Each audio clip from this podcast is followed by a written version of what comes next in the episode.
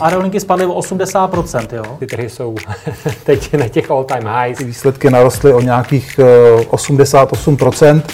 Co vlastně se teďka stalo v rámci uh, SpaceXu, je prostě něco neuvěřitelného. Uh, emisní povolenky, jakoby v tuhle tu chvíli ten systém je nefunkční. Peníze nikdy nespí, ani ty vaše. Dobrý den, vážení posluchači. Vítáme vás u dalšího podcastu Investičního webu. V něm nabídneme to nejlepší z našich videí a také původní komentáře a analýzy domácích i zahraničních tržních expertů. Ekonomika, tradiční trhy a alternativy na jednom místě. Dobrý poslech přeje Petr Novotný. Já se domnívám, že ten realitní trh je dneska v mnohem lepší kondici, než se o něm obecně hovoří v médiích nebo píše v novinách, což trochu chápu, protože pokud se ten novinář jako zaujmout čtenáře, tak musí psát trošku buď senzačně, že buď jsou tam velký propady, nebo zase úžasné zisky. A ten realitní trh je, bych řekl, dneska někde, někde uprostřed, jo, těchto těch dvou, dvou pólů. Máš pravdu, že si ta ekonomika teď prošla nebo prochází těžkými obdobími, způsobený covidem, způsobený inflací, válkou a tak dále, ale pojďme si to klidně jako rozebrat trh po trhu a jednotlivý ty příčiny. Když byl covid, v novinách jsme se mohli dočíst konec kanceláří v Čechách, všichni budou na home officeu, konec návštěv klientů v obchodních centrech, všichni si to budou dělat přes e-commerce. Ani jedno se nestalo, lidi dál chodí do kanceláří, zaměstnavatelé mají naopak zájem, aby ty lidi do kanceláří chodili, protože prostě pokud chtějí tu firmu rozvíjet, rozvíjet biznis, firemní kulturu a tak dále, tak se prostě ty lidi musí potkávat.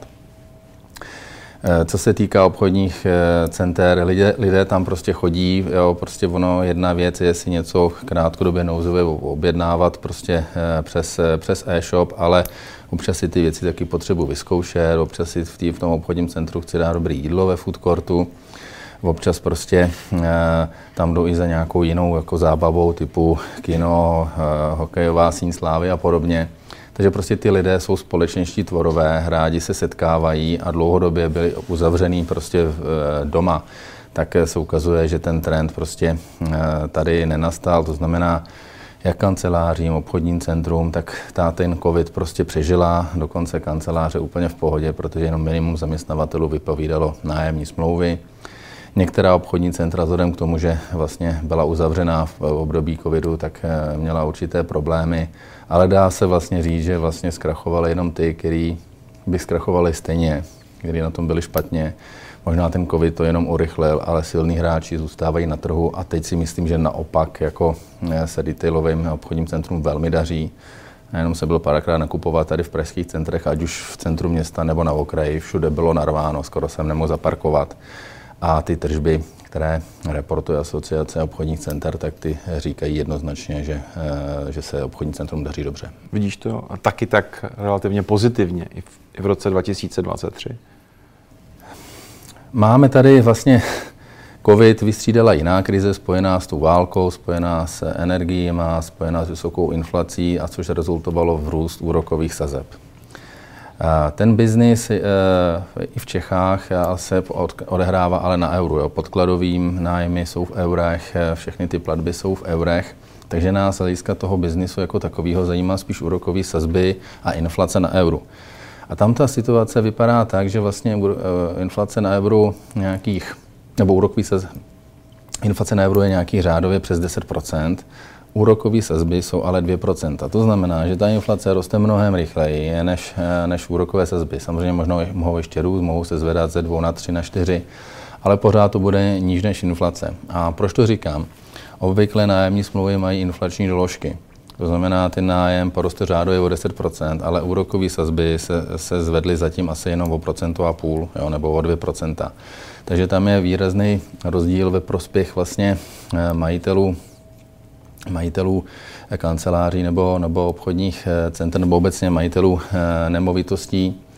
A e, tady z toho důvodu se domnívám, že prostě růst úrokových sazeb je negativní zpráva pro nemovitosti nebo obecně pro jakýkoliv fixně e, úročený instrument, ale pokud vám rostou nájmy a rostou vám rychleji než než úrokové sazby, tak vlastně se to více než vykompenzuje, takže já zase takový velký strach jako ani do budoucnosti nemám. A co ceny samotných nemovitostí, protože hodně se mluví o tom, že už jsou dlouho v bublině a v bublině ještě možná zůstanou.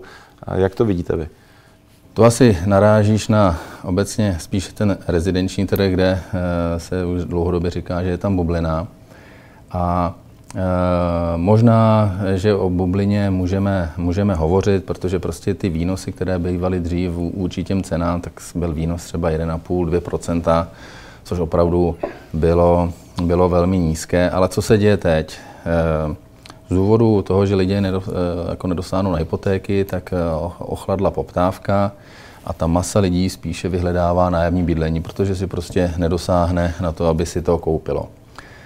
Já to považuji za vlastně zdravý trend, jo, protože dlouhodobě, aby, aby výnos z, z pronájmu rezidenční nemovitosti byl jedna celá pět procenta, tak je nesmysl. Dneska se ta situace narovnává. Ceny stagnují, možná můžou třeba krátkodobě mírně klesat a rostou, rostou nájmy. To znamená, to aktivum jako takový, vlastně jeho výnos se zvedá.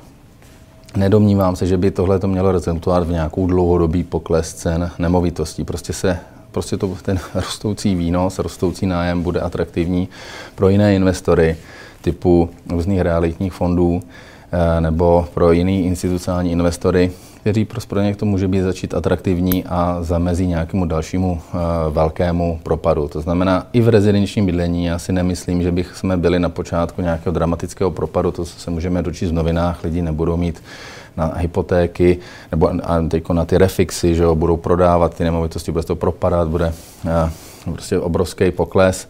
Já se domnívám, že prostě stagnace nebo krátkodobý mírný pokles může být, ale dlouhodobě, vzhledem k tomu, že ty nájmy začínají dávat smysl, tak to prostě si najde svoje investory, osloví to jiné investory, jiný typ investorů, strukturu, struktura kupců se změní a ty potom ten trh, trh zestabilizují. Ty komerční, jak to vypadá s jejich cenami? Eh, konkrétně můžu mluvit za kanceláře, kde eh, obecně dlouhodobě cena těch nájmů stagnovala historicky a ty, ty ceny nemovitostí i při těch stagnujících nájmech dávaly relativně solidní výnos. Když se bavíme o centru Prahy, tak to může být třeba tři procenta, ale v širším centru Prahy už je to třeba výnos pět, šest i sedm procent. Teď vidíme, že prostě díky těm rostoucím cenám vstupů, to znamená stavebních materiálů, lidské práce, tak se moc těch kancelářských budov nestaví. Jo. Je omezená nabídka kancelářských budov a e, e, už jsme zaznamenali trend, že e, e, rostou nám nájmy za pronájem kancelářských budov, e, což mě vede k tomu, že tenhle ten trh se asi taky těžko, těžko propadne, když to jako aktivum jako takový mu, mu roste, roste výnos. Jo. To znamená, nedomnívám se, že by ani na tom trhu kancelářském nebo i obchodních center nastal nějaký dramatický propad.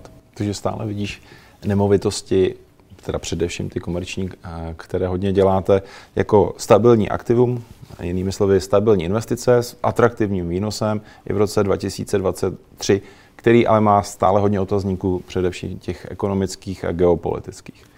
Jasně. V médiích se opravdu objevily zprávy, rostoucí úrokové sazby znamená automaticky propad cen nemovitostí.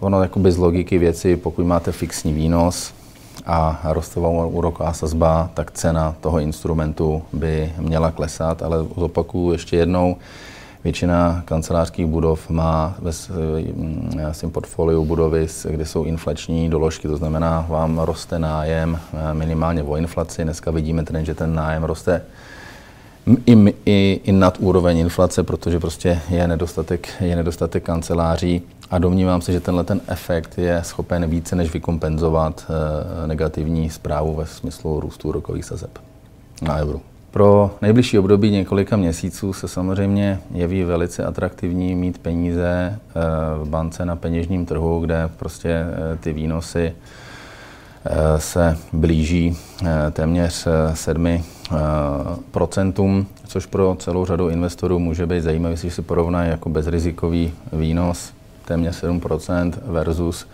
investice v nemovitostech, kde ten výnos je třeba jenom o několik málo procent vyšší, ale samozřejmě s mnohem jako vyšším rizikem, takže se může zdát, že v tuto chvíli je jednoznačná volba preferovat peněžní trh versus investice do nemovitostí. Já se ale domnívám, že to je trošku krátkozraký přístup, protože ty úrokové sazby, zejména na koruně, jsou hodně blízko svému vrcholu. Může se ten trend velice rychle změnit a pak samozřejmě, pokud propásnu ty dobré ceny, ty dobré výnosy, které jsou na, na tom fixním výnosech, mimo jiné také v nemovitostech, tak já už si je pak nechytnu, já už si pak zainvestuju s mnohem menším výnosem, až ty úrokové sazby půjdou dolů a samozřejmě na tom peněžním trhu už ty, už ty vysoké výnosy také nebudou. Takže pomalu bych se začínal zajímat o, o dluhopisy, třeba korporátní, anebo prostě o dobré nemovitosti, které mají fixní nájemní smlouvy obohacené o inflační doložky. To může být i v, i v této době více než konkurenční, konkurenceschopný produkt versus vklady v bankách.